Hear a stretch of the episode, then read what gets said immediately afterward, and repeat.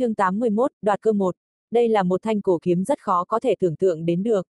Một cỗ hơi thở yêu dị tràn ngập thanh kiếm này, làm cho người ta không thể chìm đắm vào trong đó. Một lúc lâu sau, Vương Lâm mới dần thức tỉnh ánh mắt chớp động như vẻ đã hiểu ra điều gì đó. Ba ngày sau, đăng ra thành phồn hoa có rất nhiều người tu tiên đến đây, khung cảnh rất là náo nhiệt. Trương Hổ và Vương Lâm đã sớm ra khỏi nhà trọ đi dạo xung quanh thành. Bởi vì muốn bán nhân sâm cùng Vương Lâm thương lượng một lát, sau đó một mình rời đi. Vương Lâm tản bộ trong thành, nhìn ngắm hết quầy hàng này đến quầy hàng khác cũng có một số pháp bảo làm hắn thèm muốn nhưng đối phương ra giá quá cao, trong túi Vương Lâm lại không có nhiều đành ngượng ngùng rời đi. Đang đi tới, đột nhiên hắn dừng lại, phía trước có một quầy hàng của một tu chân giả, mặt trước bày rất nhiều ngọc phù và phi kiếm, còn có một cuộn sách. Trên quyển sách này viết mấy chữ, những nghiên cứu tâm đắc về trận pháp, trận pháp, Vương Lâm xoa xoa cầm cầm quyển sách lên, thấy nó khá dày tầm khoảng 5-60 trang, trong chứa đầy chữ viết chủ yếu là chữ nhỏ và còn có các đồ án giải thích. 10 khối trung phẩm linh thạch không mua thì đừng có lộn xộn. Chủ nhân quầy hàng là một thanh niên tầm 30 tuổi, hắn nhướng mày, chậm rãi nói. Toàn bộ tài sản của hắn bây hát cũng chỉ có 10 khối trung phẩm linh thạch Vương Lâm trầm ngâm một lát lật đi lật lại mấy lần, thấy đối phương có chút không kiên nhẫn, lấy ra 10 khối trung phẩm linh thạch để trên mặt đất cầm lấy quyển trận pháp xoay người rời đi.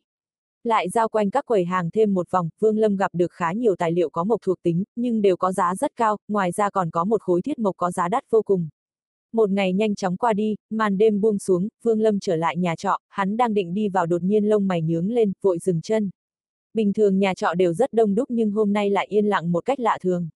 Vương Lâm vội buông thần thức ra, lập tức sắc mặt khẽ biến. Cả nhà trọ đã bị một cỗ thần bí hơi thở bao trùm, như là sương mù, ngăn cản thần thức của Vương Lâm. Vương Lâm lập tức bạo lui, dẫn lực thuật bao lấy toàn thân, như tên rời cung, nháy mắt bay ra xa hơn 10 thước. A, à, phản ứng rất nhanh. Một thanh âm kinh ngạc thản nhiên vang lên, sau đó một người từ nhà trọ bước ra. Người này khoảng 25-26 tuổi, mắt tinh mày kiếm y phục trắng như tuyết. Ở tay áo còn thêu một cành cây màu đen. Hắn nhìn Vương Lâm đang nhanh chóng lùi ra xa cười lạnh nói. Đằng giáp hai người các ngươi chờ Trương Hổ trở về, phế tu vị của hắn rồi đưa đến Đại Lao. Ta sẽ bắt tên tiểu tử thông minh này trở về.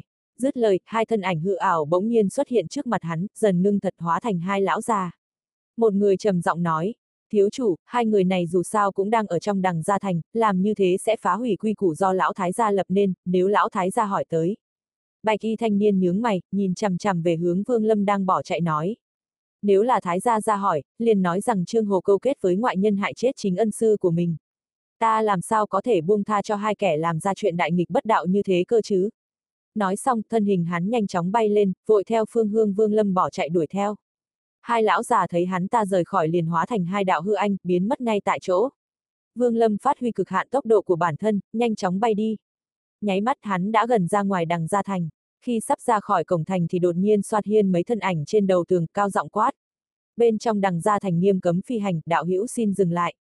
Lúc này nguy cơ rình rập Vương Lâm cũng bất chấp việc bại lộ linh khí thuyền thủy tay phải vừa lật xuất ra một hồ lô chứa linh khí thuyền thủy uống lấy một hớp. Linh lực trong cơ thể lập tức gia tăng. Hắn hít một hơi thật sâu, thân thể ngay lập tức lao đi với tốc độ gấp đôi lúc trước. Mấy đệ tử của đằng gia ngăn trở phía trước đều biến sắc nhưng Vương Lâm vung tay lên, khuếch tán dẫn lực thuật.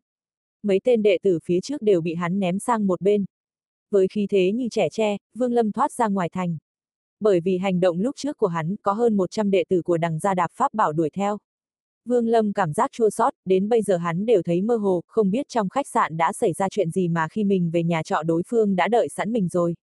Nếu không phải hắn quyết định nhanh thì lúc này chắc đã lành ít dữ nhiều. Về phần Trương Hổ, hiện tại Vương Lâm tự thân cũng khó thoát, không suy nghĩ quá nhiều, hy vọng hắn có thể phúc dày. Ra khỏi đằng gia thành, Vương Lâm theo hướng nam phóng đi, phía sau rất nhiều đệ tử đằng gia đuổi theo không rời. Đúng lúc đó từ phía đằng gia thành có một đạo cầu vòng quán không mà đến, có hơi thở siêu việt những đằng gia đệ tử đang đuổi theo, hương vương lâm bổ ra một kiếm. Một đạo như thực chất phi kiếm được ngưng tụ mà ra, mang theo nồng nặc sát khí từ không trung chém xuống. Nháy mắt thiên địa biến sắc vô số tử sắc lôi cầu ngưng tụ ở trong không trung theo phi kiếm hạ xuống. Ra đầu vương lâm run lên, từ đồ nam quát, đây là nguyên bảo, vương lâm, thu lại tâm thần, lão phu mang người thuấn di. Liều mạng thôi, tinh thể màu lam từ ngực vương lâm cấp tốc khuếch tán, bao phủ lấy toàn thân. Lúc này cự kiếm chém xuống, mặt đất vang lên từng trận ầm ầm, xuất hiện rất nhiều vết rách. Theo sự xuất hiện tử sắc lôi cầu trong phạm vi khoảng 100 thước hình thành một mảnh lôi quang sóng điện. Ngay khi cự kiếm chém xuống, thân thể của Vương Lâm đã biến mất xuất hiện ở 300 thước ngoại. Vừa xuất hiện trở lại, Vương Lâm lập tức hướng về phía trước bỏ chạy. Thanh âm của tư đồ nam có chút suy yếu, hắn tức giận mắng. Tên tiểu tử khốn khiếp này tuổi còn trẻ mà không ngờ đã đạt tu vị trúc cơ hậu kỳ. Nếu ngươi đã đạt đến trúc cơ kỳ, lão phu còn có thể mượn thân thể ngươi phát huy một ít đại pháp thuật, nhưng lấy tu vị ngưng khí kỳ của ngươi bây giờ, dù có lão phu hỗ trợ thì nhiều nhất ngươi cũng chỉ có thể phát huy tu vi trúc cơ trung kỳ mà thôi. Đằng lệ nhướng mày, nhưng lập tức giãn ra cười nói. Tu vi dưới kết đan kỳ có thể né tránh không tổn hao gì dưới kiếm của đằng lệ ta thì ngươi là kẻ đầu tiên. Nếu không phải đã đáp ứng mặc sư huynh thì ta cũng không muốn giết ngươi đâu. Vương Lâm cũng không dám quay đầu nhìn lại, nhanh chóng chạy trốn. Lúc này đây linh lực tiêu hao quá lớn, đành xuất ra hồ lô uống một ngụm lớn, tốc độ lại nhanh thêm vài lần. Hàn quang chợt lóe trong ánh mắt của đằng lệ âm trầm nói. Để xem ngươi có thể thuấn gì đến mấy lần. Nói xong tay phải hắn chỉ ra, không trung lại xuất hiện một hắc ám cự kiếm.